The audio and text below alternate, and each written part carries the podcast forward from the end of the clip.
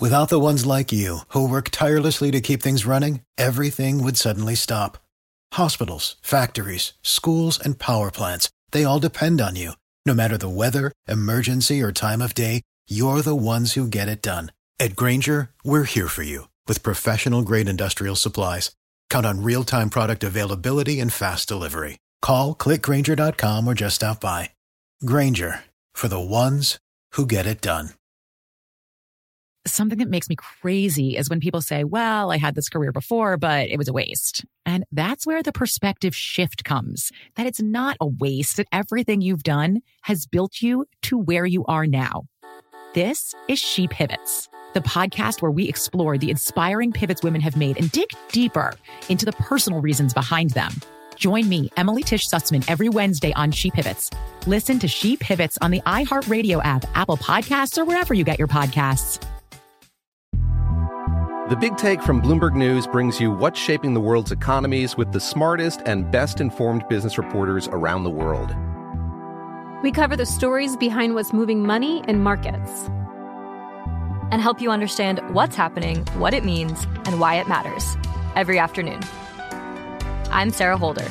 I'm Saleha Mohsin. And I'm David Gura. Listen to the big take on the iHeartRadio app, Apple Podcasts, or wherever you get your podcasts. If dreaming really were a kind of truce, as people claim, a sheer repose of mind, why then, if you should waken up abruptly, do you feel that something has been stolen from you? Why should it be so sad, the early morning?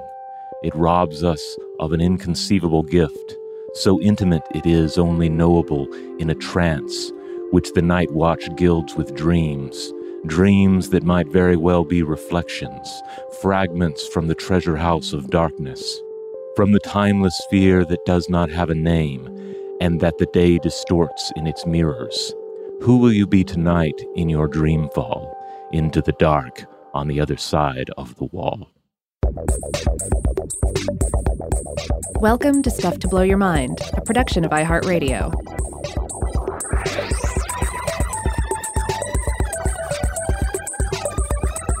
Hey, welcome to Stuff to Blow Your Mind. My name is Robert Lamb. And I'm Joe McCormick. That was, of course, uh, Dream by Jorge Luis Borges, uh, an author that we uh, we cite and refer to with with some degree of regularity on the show because uh, he's fat. He was fascinated with many of the things we're fascinated with on Stuff to Blow Your Mind: mirrors, um, dreams, strange creatures, uh, stabbings sometimes, uh, that sort of thing. Uh, and in this episode, we're going to be discussing uh, the dream world a bit more. This is a, a, topic that we also come back to with some regularity on Stuff to Blow Your Mind. And for good reason, right? Because there is a universality to dreaming, and it constitutes an altered and highly subjective mental state that runs the gamut from the mundane and the you know, frankly boring to the otherworldly to the uh, you know from the specific to the ineffable and from the comforting to the just absolutely terrifying. It's at once entirely shut off from the waking world and yet can greatly impact it and uh, we've spent uh, you know a considerable portion of our conscious history as a species trying to make sense of it and to figure out to what extent these two worlds are connected or to what extent they're disconnected. And the enigma, in many respects, still remains. Now, Rob, when you first told me uh, you wanted to talk about this, it was in the context of looking at a specific mythical monster, I believe uh, one from Japan, right? Yeah, that was kind of, I guess, the white rabbit that I followed uh, into all of this uh, because uh, it's an interesting monster and it ties in with sort of uh, practices and superstitions concerning the manipulation of dream on on our side in the waking world. And uh, I and I, I, think we are going to get back to that monster perhaps in a, a forthcoming episode. But uh, as I was reading about this creature from Japanese tradition, I, I started reading more about um, how some of these ideas extended back through Chinese tradition as well. And so I thought, well, I should I should maybe go a little broader and looking at um, like the larger slice of Sino-Japanese thought concerning dreams. And I ended up picking up this really fascinating book titled The Dreaming Mind and the End of the Ming World by Lynn A. Struve, published in 2019 by the University of Hawaii Press. It's uh, an incredible book, and I was particularly taken by Struve's discussion early on about the mystique of dreams in various global cultures across time, with particular times and places uh, in which the focus of intellectual and or theologic sections um, of the populace are just particularly focused on the dream world and what is going on in dreams and what we should draw from dreams and how much of our waking effort and time and thought should be dedicated to dreams. So you mentioned in the title of the book, it makes reference to the end of the Ming world. She seems to draw attention to the, uh, especially the late Ming period in China as a time when there was a lot of writing produced about dreams and focus on the meaning of dreams, compared to maybe uh, the same region of the world in in earlier or later times. Exactly. Yeah, and this this is something I had never really thought about before because obviously, to some degree, it seems like you know, everyone is fascinated with dreams. If nothing else, you're going to be interested in your own dreams. And, and then any given culture is going to have some degree of ideas about what they mean or what they don't mean. And then, um, uh, you know, there's going to be sort of a, a global trend towards, um, you know, modernization and rational interpretation of dreams. But I never really thought about this idea that there are going to be times and places where if you were looking at i don't know some sort of a, a mechanism that was giving you the readings all right this is what dream fascination is looking like. Uh-oh we have a spike. Why is it spiking at certain or does it seem to spike at certain points? And so struve is making a point largely for uh, this period of time at the end of the ming dynasty um, in its decline as it's about to fall and end and another dynasty is about to um, uh, to, to, come to power. Um, but this argument that there are some other places as well where all the elements are just uh, in proper place to sort of push people inward and particularly to push uh, intellectuals of the day inward, those who have uh, you know more time to devote to to these uh, matters, and then also you know the the ability to to write about them and have their words passed on to subsequent generations. So, in, in the book, she naturally discusses the subjective nature of dreams, their wide variety, and how the, um, quote, deficit of logic and rationality, unquote, in dreams has inspired both suspicion and celebration, uh, which is this duality we'll come back to uh, several times in this episode. Um, also, key to all of this, of course, is that dreams arise unbidden. Uh, certainly, we have no power over what other people may dream, but generally we lack control over what our own dreams are going to consist of. And this can uh, prove, again, a source of great inspiration, uh, even divine inspiration. You know, look what the dream world has given to me. What look what the powers beyond the dreams have given me. But in some cases, in some worldviews, it may also be seen as threatening or truly terrifying, especially within worldviews where rigorous control of thought, desire, and emotion are key. You know, it's like perhaps you're a person and in your you know religious devotion, you spend a lot of time denying yourself, um, say, lustful thoughts, and then you enter into the dream world, and there are no guarantees that those lustful thoughts will not arise there and take on forms that may seem at odds with what you're trying to do with your waking self. Yes, and of course that can be threatening and unsettling to people. But uh, coming back to the first half of what you said about uh, dreams being an inspiration and having a kind of uh, power or authority, I think that is linked to uh, the the fact about them seeming to be unbidden, the fact that they seem to come from somewhere other than your own thoughts. I mean, you could say that, uh, well, wait, where do your waking thoughts really come from? Those, if you examine them more closely, might come to seem as unbidden as dreams. Uh, but at least we have a sense more like our thoughts in our waking state are more under our control, and our thoughts in the dream world are not. And because they feel like they're not, they're they're less under our control than thoughts in the waking state, they can take on a kind of third party authority. So it's like you can report the contents of your dreams or even just contemplate the contents of your dreams uh, without the uh, sort of self doubt and anxiety that you might have about if you were just, say, like offering your personal opinion about something. When it's a dream, it's like you're reporting something you read in another source. It has a kind of third party authority. And often because dreams are ascribed to uh, gods or literal powerful figures or ancestors or other you know beings that have senses and information and powers beyond what we have in waking life uh, the contents of dreams can be uh, can be interpreted to have power and authority over other people. Like you, I can tell you my dreams, and that might have a uh, a message that you think you should pay heed to. Because I'm not just saying my opinion; I'm reporting what was revealed to me in a dream. Mm, yeah, it's it's interesting to sort of self analyze over this. Like, if if uh, either of us were to tell our spouses uh, to report in the morning, hey, I had a dream in which I was wearing this green suit. It's weird. I don't own a green suit. And then you kept reporting the same dream over and over again. Like, how would they interpret it? Um, how would you interpret it? Like, at one some point, would you just be taking it apart, trying to think, well, what does green mean to me, and like, where does this coming from? Um, um, and or they might think, well, maybe my spouse really needs a green suit. Maybe that's what the, the, the root of this is. Like deep down, they desire it. Like there's so many ways to sort of tease it apart and try and make sense of it. When ultimately, like the signal itself is irrational. Of course, it gets even more complicated when the dream is interpreted to include an exhortation or some kind of uh, guide to action. Because consider the contrast between a couple of other things. What if, on one hand, I just uh, uh say to my family, uh, I think I'm going to shoplift a green suit out of the clothing store? Uh, and I just present that as my idea. It seemed like a good idea to me. Versus, I say, I have a dream in which I take a, a green suit out of this clothing store without paying for it. And I keep having this dream.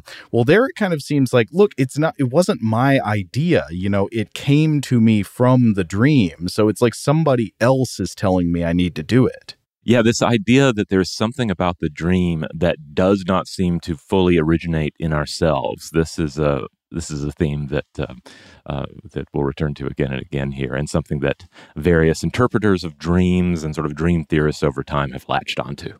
Now, coming back to uh, Lynn A. Struve's book, uh, she says that while in some rare cases dreams have allegedly, um, and allegedly is important because the nature of other people's dreams is always alleged, and even our own uh, accounts of dreams that's subject to interpretation, remembrance, and reporting, and so forth. Uh, in some cases, you you have dreams that have allegedly directly informed history, but otherwise, like what does it matter that people are having dreams and reporting them and focusing in on them? Um, there's sort of like two major areas that she looks out at here. Uh, one is we'll explore is like what happens when your fascination with dreams kind of like bubbles over into uh, making decisions about the waking world. Uh, but uh, the, the other one that she touches on has to do with uh, ultimately with like how a given society viewed consciousness. Uh, you know how how a society views its dreams, especially in highly intellectual and authoritative cultures. Um, you know, you can look to the uh, these surviving writings on dreams, dream journals, and they can ultimately reveal much about that culture and the individuals doing the dreaming and the writing as well as the inner workings of the mind. She writes, I submit that dream writing can indirectly contribute to a history of consciousness, not in the sense of what people were conscious of over time, such as class identity, but in the sense of what people thought consciousness was and how they experienced it. Delving into this can illuminate how they felt and understood themselves existentially, which underlay other actions and endeavors. Consciousness at its most primal is a sense of being an observant entity and it builds and modifies selfhood by the agency of narrating what it is what is observed. Attempts to narrate that most ineffable kind of observation of what occurs to us in dreams expose this process at the most elemental level that is accessible to others and therefore on which self interacts with society so dream talk can give us valuable information on how people probed awareness itself under what circumstances they were moved to do so, and how their evolving selves negotiated narratologically with their sociocultural milieu. Hmm, okay, so this this is interesting. So Struve is making the argument that even if you don't have people say writing uh, philosophical treatises on what they believe the nature of consciousness to be, you can infer a lot of things about what certain people at certain times thought the believe the nature of consciousness to be by reading their reports about dreams and how they talked about dreams because in a sense dreams are a uh, dreams are relating an experience of consciousness separated from action and waking life Right, right. Yeah, it, it, provides this this sort of distance on inner thought process. Uh, that's uh, and again, I never really really thought about this either. It's easy to sort of think of of accounts of other people's dreams as either you know interesting or or boring or interesting only to them or perhaps interesting in terms of like exactly how it is interpreted uh, based on everything else uh, and all that's valid but this added level of like yeah you're you're you to some degree these are accounts of people thinking about their own consciousness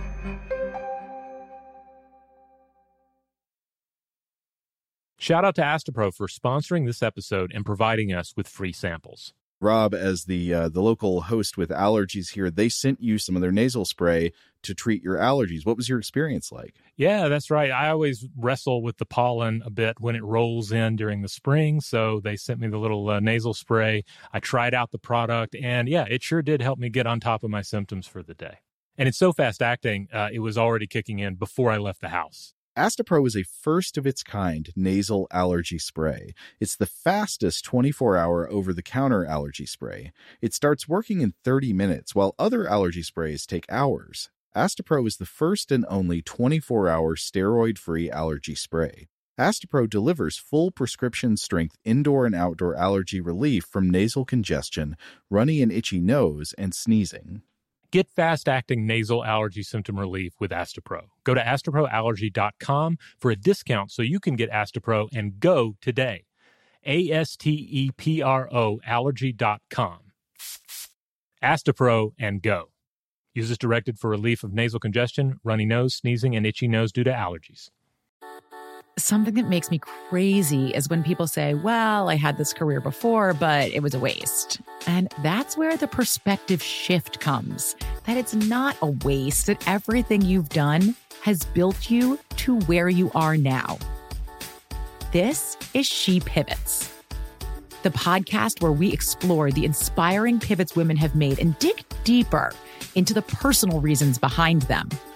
Join me, Emily Tish Sussman, every Wednesday on She Pivots as I sit down with inspiring women like Misty Copeland, Brooke Shields, Vanessa Hudgens, and so many more.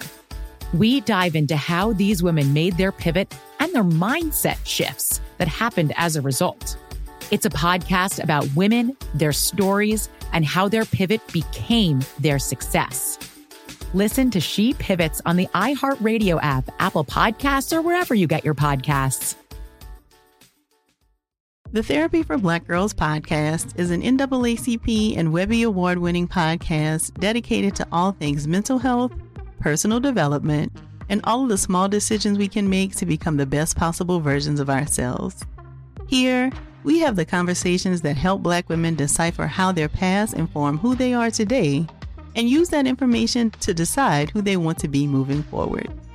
We chat about things like how to establish routines that center self care what burnout looks and feels like, and defining what aspects of our lives are making us happy and what parts are holding us back.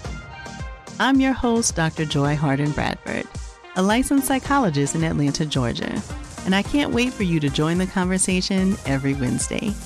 Listen to the Therapy for Black Girls podcast on the iHeartRadio app, Apple Podcasts, or wherever you get your podcasts. Take good care, and we'll see you there.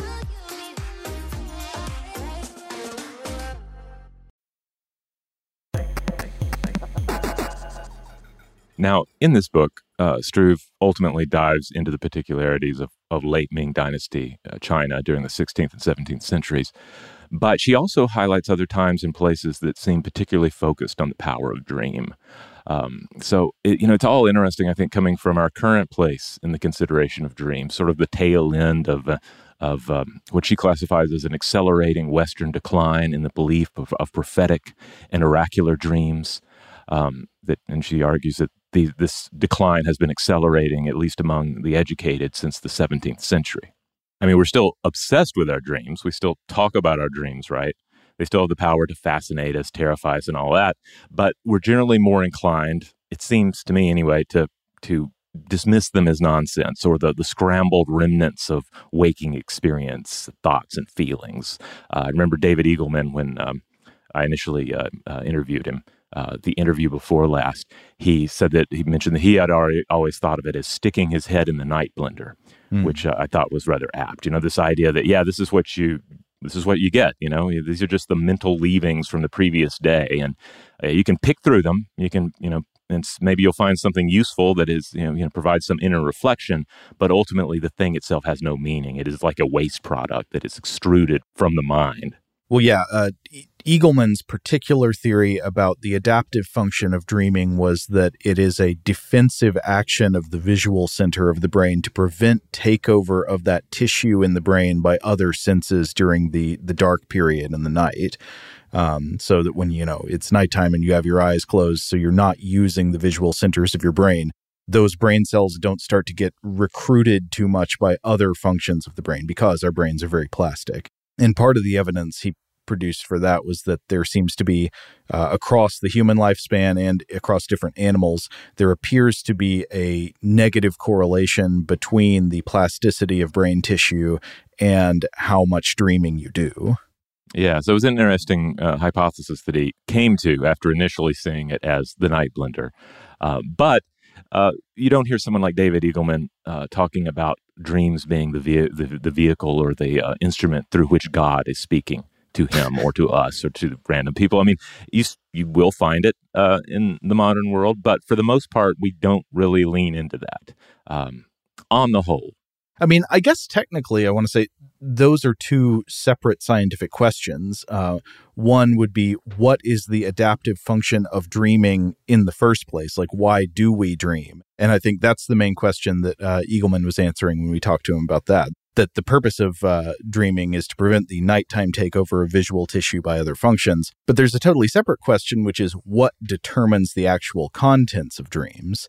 Uh, and you, you could have a you know the, in a way that's kind of unrelated to the other theory. You could just say, well, that you know the the fact that we need to prevent the takeover of, the, of that brain tissue means you've got to have something going on in there. What's going on in there? What kinds of stuff you see and imagine in a dream? I mean, it could be anything. So why do we see the things we see? And that that's an interesting psychological question that seems somewhat separate. I, I yeah, I see what you're saying. Yeah, I mean, certainly you could have a situation where uh, if Eagleman's hypothesis was correct, that uh, you could still have God speaking through um, the content of the dreams because it's like the brain just needs something to keep the um, uh, to, to, keep things visually powered up, uh, but it doesn't particularly care what is in there. And then yeah, you could have God or gods slipping a message in uh, to the stuff in the same way that you might be able to cut up open the entrails of an animal and supposedly um, you know determine the future based on what they contain. Uh yes. So it's technically there's no conflict between you being able to read the future in the in the guts of a of a chicken and the fact that the guts of a chicken are used for digestion by the chicken. Yes. All right. But coming back to um, uh, to uh, the, these different periods and times where there's been an uptick in interest in the contents of dreams and this idea that there's something meaningful there to really latch onto. Um, one of the periods that Struve touches on is uh, the Romantic period of, in, in Europe, particularly late 18th through early 19th centuries. Struve writes that the quote, felt limitations of Enlightenment rationalism and mechanism, especially as it concerned the human body and the inner workings of the mind, led to a kind of increased interest in the non rational and the mysteries of the self, consciousness, and the unconscious mind. She writes, quote, with growing interest in dreaming as a medium through which to link these compulsions, dreams came to feature prominently in natural philosophy, medical thought, the budding field of anthropology, art and art theory, personal notes, and especially creative writing and literary criticism. This occurred as intellectuals responded with elan and or anxiety, hope or dismay to the epical French Revolution, the Napoleonic Wars, rising nationalisms, and socio-environmental changes attendant on the early industrial revolution. If I understand Struve's argument correctly, this seems to fit with the pattern of the late Ming period in that uh, I think she understands an increased focus on dreaming among the people producing writing as a common feature of periods where there is a lot of uh, where there is a lot of strife and rapid change. Yeah, yeah, I think so, and I think that's that's one of the main reasons that the, the Romantic period here is such a, a nice um, uh, parallel example. Now, um, in in, in bringing up uh, romanticism, you know, the mind instantly goes to particular authors of that period. Uh, say Samuel Taylor Coleridge, uh, who lived 1772 through 1834, whose work often explored dreams uh, as well as those visions brought about through the use of opium. So I wanted to, to look at a like an, another text that dealt with this topic, and I ran across a, a very interesting book from 1998 titled "Coleridge on Dreaming" by Jennifer Ford. Uh, and it explores this naturally in the specifics of the poet's work, but also within the, lar- the larger context of 18th and 19th century dream fascination in the West. Uh, you see examples of this in the work of other notable romantic authors as well, like Lord Byron and Thomas de Quincey, who, of course, of course also famously imbued opium. Ford writes that there was no consensus concerning the nature of dreaming at the time uh, during the romantic, romantic period, with opinions uh, really centering on the big three interpretations. So, one, potentially divine visions, you know, could be could be God sneaking in a, a, a, voice or a message there, or some you know supernatural entity with uh, uh, with our interests at heart, I guess. You could also look at it as two a font of creativity and inspiration, uh, a natural place for the the poet's and the writer's mind to go, and the artist's mind. Or three dreams as residue or byproduct which is you know what we've been discussing this idea that maybe dreams are nothing but just sort of the reassembled contents of things we thought about or observed etc during the course of our day mm-hmm. Now coleridge was much inspired by the writings um, of antiquity on the matter considering the idea of uh, prophetic dreaming especially but he also consumed contemporary writings that included both serious attempts to understand dreaming from the vantage point of, of uh, current medicine and physiology uh, as well as magical and mystical strains of thought. Now, this is kind of an aside here, but um, uh, one of the things that uh, Ford points out is that one of the authors that he would have, of course, uh, read uh, from antiquity would be uh, Homer, and who in the Odyssey describes the two gates from which dreams may arise. Quote, For two are the gates of shadowy dreams, and one is fashioned of horn, and one of ivory. Those dreams that pass through the gate of sawn ivory deceive men, bringing words that find no fulfillment. But those that come forth through the gate of polished horn bring true issues to pass when any mortal sees them. Well, in a way, that belief is not very helpful. So it's like some dreams could contain prophetic content, and other dreams are there to deceive and misguide you, but you can't you can't know which are which. Yeah, it reminds me a little bit of the ideas presented by the Gmork in the Neverending Story. You know, the idea of this link between creative creativity and deception, between dream and creations of imagination and and lies. Um, but and I guess this get touches on like one of the real problems of of valuing the content of dreams is that like sometimes dreams are just stupid. Um, I mean, there are going to be maybe some there's some versions of it where you're like, okay, there's always something there. It might be cryptic, but there's something there. That might be your viewpoint regarding dreams. But at times you're going to have an uphill battle because you're going to have that dumb dream where you're um, what like in the over the, the words of Mitch Hedberg, um, you know, had a joke about a dream in which he had to build a go kart with his old boss or something like that. You know, mm-hmm. you're going to have dreams that you're really going to have to have to try hard to find some sort of prophetic um, interpretation or meaningful interpretation of what's there. So easier to say, well, you know, sometimes they come through this gate and they mean something. Sometimes they come through the other gate and it's just complete crap. Now, Ford has a section here where she briefly goes through mentioning, you know, what other writers of antiquity had to say about it, like Hippocrates and, and much later Galen both agreed that dreams mattered and they were connected to health. Uh, they also wrote that, um, Galen in particular wrote that they could contain divine messages of healing uh, contained in dream symbols and so forth. Uh, but for both of these individuals, however, food and digestion were deeply linked with dreaming. Mm, yeah, you might be an undigested bit of beef or cheese. Exactly. Yeah, uh, it's, it's, exactly the the example uh, I thought of as well from um, A Christmas Carol. Now, Plato, Aristotle, and Cicero, for the most part, uh, and with some notable exceptions, argued the dreams were were not prophetic. Uh, apparently, Cicero kind of was wishy washy on this. Uh, Aristotle, however, was pretty firm on the matter. Ford writes, quote, he explains sleep as the rising to the head of vapors from digestive processes. Dreams could be explained by their relation to the material world and to waking thoughts, and not as a result of prophetic messages from gods. Totally in the potato camp here. There's more of gravy than grave about you. That's Aristotle. Yeah. Now, but still, this idea of prophetic dreaming cast a long shadow across Western history, and of course, you know, outside of what's going on in the like intellectual uh, realms of any given culture, there's obviously, you have, can have deeply rooted folk traditions and so forth as well, which uh, you know, none of the, I don't, don't think these authors particularly get into that as much. But um, with the Christian tradition, Ford points out there was always a lot of back and forth on the matter because the Bible itself seemed to be of two minds on prophetic dreaming, sometimes championing the uh, prophetic power of dreams and other times denouncing it. In fact, casting out the dream observers with the soothsayers and the wizards in the book of Deuteronomy. Well, I feel like this this is a repeating pattern, and I think this will come up again in uh, some stuff we'll, we'll talk about later, either in this episode or in the next one in the series. But there's always sort of a tension in the practice uh, in in the reception of the practice of receiving revelations, whether mm-hmm. that's through divination or whether that's visions and dreams and so forth, because many religions will have that type of content in a sanctioned way like maybe some of its orthodoxy or its uh, its history its stories its current uh, you know uh, priesthood will practice things that involve some methods of knowledge uh, of that form and that will be the sanctioned version. But then there is sort of an unsanctioned version that is not promoting orthodoxy or is uh, subverting the power of the priesthood or whatever. And well you don't want to allow that stuff. So it's kind of like you know well there were some there were some visions and dreams that were legitimate and uh, and that's part of what we believe now.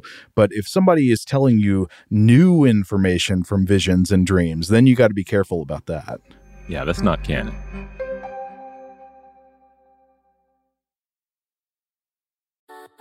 Something that makes me crazy is when people say, Well, I had this career before, but it was a waste. And that's where the perspective shift comes that it's not a waste, that everything you've done has built you to where you are now. This is She Pivots, the podcast where we explore the inspiring pivots women have made and dig deeper into the personal reasons behind them. Join me, Emily Tish Sussman, every Wednesday on She Pivots as I sit down with inspiring women like Misty Copeland, Brooke Shields, Vanessa Hudgens, and so many more. We dive into how these women made their pivot and their mindset shifts that happened as a result. It's a podcast about women, their stories, and how their pivot became their success. Listen to She Pivots on the iHeartRadio app, Apple Podcasts, or wherever you get your podcasts. The Therapy for Black Girls podcast is an NAACP and Webby Award winning podcast dedicated to all things mental health, personal development, and all of the small decisions we can make to become the best possible versions of ourselves. Here, we have the conversations that help Black women decipher how their past inform who they are today and use that information to decide who they want to be moving forward. We chat about things like how to establish routines that center self care what burnout looks and feels like, and defining what aspects of our lives are making us happy and what parts are holding us back. I'm your host, Dr. Joy Harden Bradford, a licensed psychologist in Atlanta, Georgia, and I can't wait for you to join the conversation every Wednesday. Listen to the Therapy for Black Girls podcast on the iHeartRadio app, Apple Podcasts, or wherever you get your podcasts. Take good care, and we'll see you there.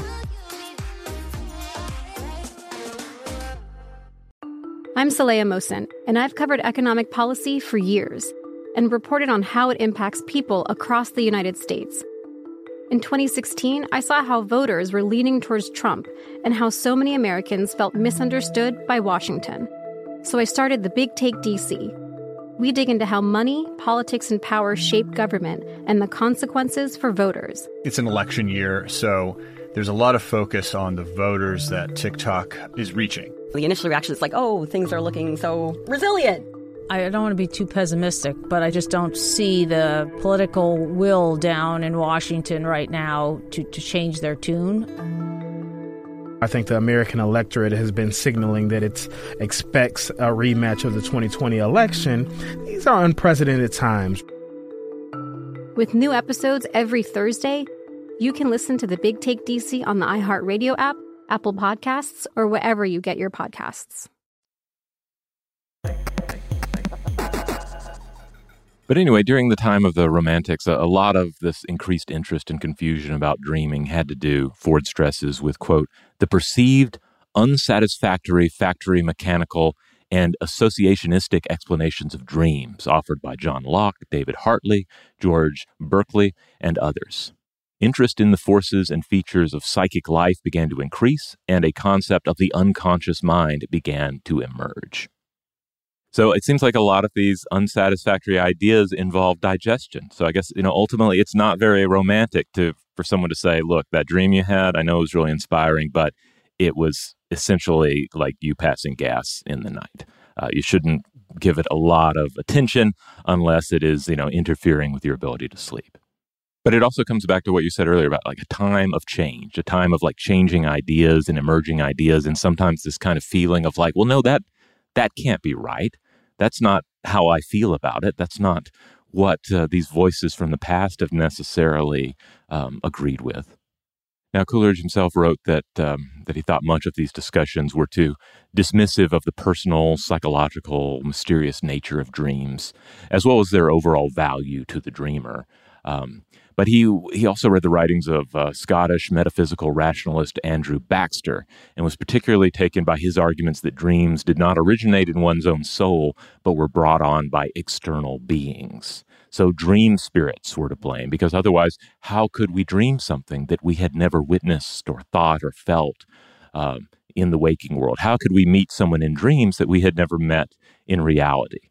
This seems like an odd thing for Coleridge to be uh, enticed by because like he was a writer. So mm-hmm. you'd think he'd be more familiar with the concept of creative imagination and how like yes a character can start talking back to you in your mind and uh, you you haven't met them. You you made them up. This is part of the creative process.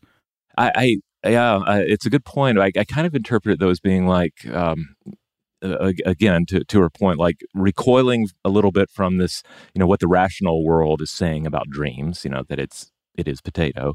And then on the other hand uh, you know wanting this idea that's more in keeping with the muses that dreams are overpowering that they um, that they are, are, are coming to us and giving us something, giving us a creative gift that we might run with. Um, and apparently, this was this is the kind of thing that Baxter was talking about. You know, the idea that the the dreamer is visited during sleep, and that quote dreaming may uh, degenerate into possession. Oh, okay. So you could imagine it being attractive for Coleridge and, and other romantic writers to think like this in the same way it might have been attractive for uh, writers who literally believed in the muses as entities because it gives that same kind of third party authority to what you're writing uh, that I was talking about with dreams earlier. Like, you mm-hmm. know, if, oh, I, I didn't just make this up, this was given to me by a divine being.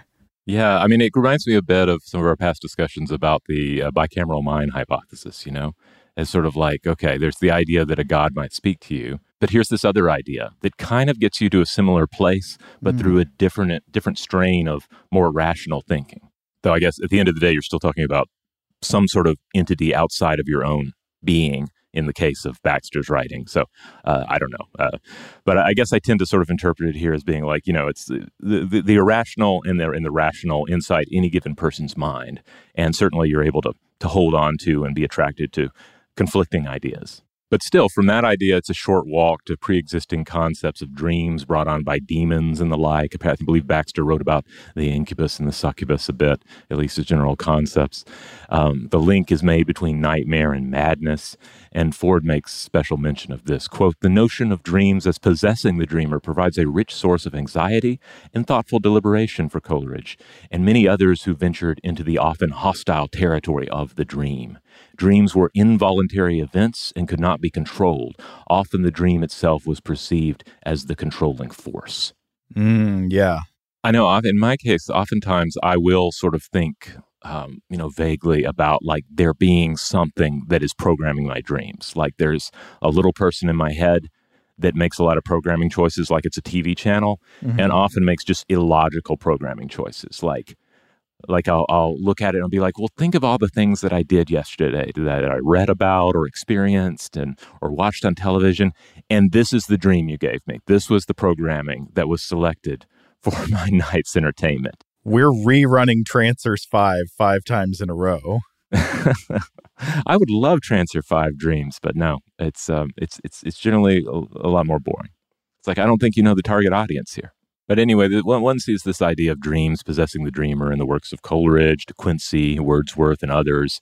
Um, but Coleridge, again, also kept abreast of modern medical writings, as well as the writings of, of people like uh, the physician uh, Erasmus Darwin, who stressed, quote, the terror of involuntary thoughts, uh, sleep and dream as a subhuman state in which we cannot fully exert our will. So, um, you know, I, I guess that this seems to be just a common theme that everyone who's thinking about dreams has to come up against is that there's we, we can't fully control it. And what does that lack of control mean? Well, again, when I really think about it, the, the question it raises is what does it mean when we do feel like we're in control of our thoughts? What causes mm. that sensation? Uh, because, again, like I, I feel like the closer you look at the moment to moment functioning of your waking mind, the more mysterious the origins of your thoughts becomes. And it can start to feel like a dream where like, wait a minute, why did I just think about that? Did I did mm-hmm. I really have control of thinking about that? What made me say Trancers 5? Where did that come from? Yeah, though uh, I know what you mean. Though I guess at times with our waking thoughts, and you know, if we have a really active, uh, you know, default mode network, we can kind of self-analyze and we'd be like, oh, well, this is why my mind went here, and then you know, we can sort of try and trace it. But uh, dreams often are more difficult to interpret along those lines. Like they, yeah. they, they, they, they're less easy to interrogate. Well, I guess sort of what I'm getting at is that it seems like maybe the difference is that in dreams we have less of the illusion of control over the direction of our own thoughts that we feel we have during waking states. Yes, absolutely. So you can see a number of these ideas reflected in a poem um, by the Romantic author Lord Byron. Uh, this is a this is a piece that Ford um, also um, uh, references in, in the book, uh, but I thought it might be nice to read just a, a portion of it here. Uh, again, this is from Lord Byron's The Dream. Uh, Joe, would you do the honors since I um, I read uh, the Borges at the beginning? Oh, sure. Let's see. So this is an excerpt from The Dream. They pass like spirits of the past. They speak like sibyls of the future. They have power, the tyranny of pleasure and of pain. They make us what we were not, what they will, and shake us with the vision that's gone by the dread of vanished shadows. Are they so? Is not the past all shadow? What are they? Creations of the mind? All right. Well, on that note, we're going to go ahead and close out this episode, but we'll be back in part two and we'll continue to discuss this idea of the mystique of dreaming these different places where in, in time where there's where there seems to have been a surge in interest in the power of dreams and the um, like the practicality even of dreams. So we'll look at a few other different cultures including the um, uh, the ming dynasty uh, example uh, that struve is directly mentioning. And eventually we'll get to that monster. I don't know. That may be an, uh, even further along but at the end there's a monster at the end of this book is what i'm saying. Will it steal my dreams it might. It may, very well might. Or it might just help you build IKEA furniture for uh, you know all night long. Will it steal a green suit for me? Ooh, one would hope. One would hope. That monster has connections. All right. Well, in the meantime, if you want to write in about your dreams, hey, we're always happy to hear them.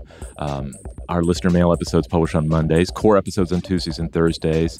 On Wednesdays, we do a short form monster fact or artifact episode. And on Fridays, we set aside most serious concerns to just talk about a weird film on Weird House Cinema. Huge thanks to our excellent audio producer, JJ Posway. If you would like to get in touch with us with feedback on this episode or any other, to suggest a topic for the future, or just to say hello, you can email us at contact at stufftoblowyourmind.com.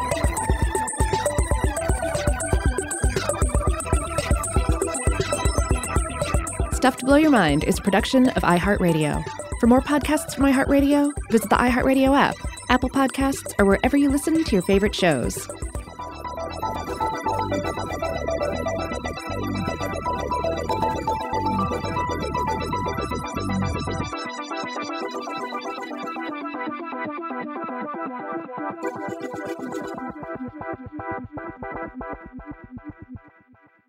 Something that makes me crazy is when people say, well, I had this career before, but it was a waste. And that's where the perspective shift comes that it's not a waste, that everything you've done has built you to where you are now. This is She Pivots the podcast where we explore the inspiring pivots women have made and dig deeper into the personal reasons behind them. Join me, Emily Tish Sussman, every Wednesday on She Pivots. Listen to She Pivots on the iHeartRadio app, Apple Podcasts, or wherever you get your podcasts. I'm Saleha Mohsin, and I've covered economic policy for years and reported on how it impacts people across the United States. In 2016, I saw how voters were leaning towards Trump and how so many Americans felt misunderstood by Washington. So I started the Big Take DC. We dig into how money, politics, and power shape government and the consequences for voters. With new episodes every Thursday, you can listen to the Big Take DC on the iHeartRadio app, Apple Podcasts, or wherever you get your podcasts. The Big Take from Bloomberg News brings you what's shaping the world's economies with the smartest and best informed business reporters around the world. We cover the stories behind what's moving money and markets. And help you understand what's happening, what it means, and why it matters every afternoon. I'm Sarah Holder. I'm Saleha Mohsin.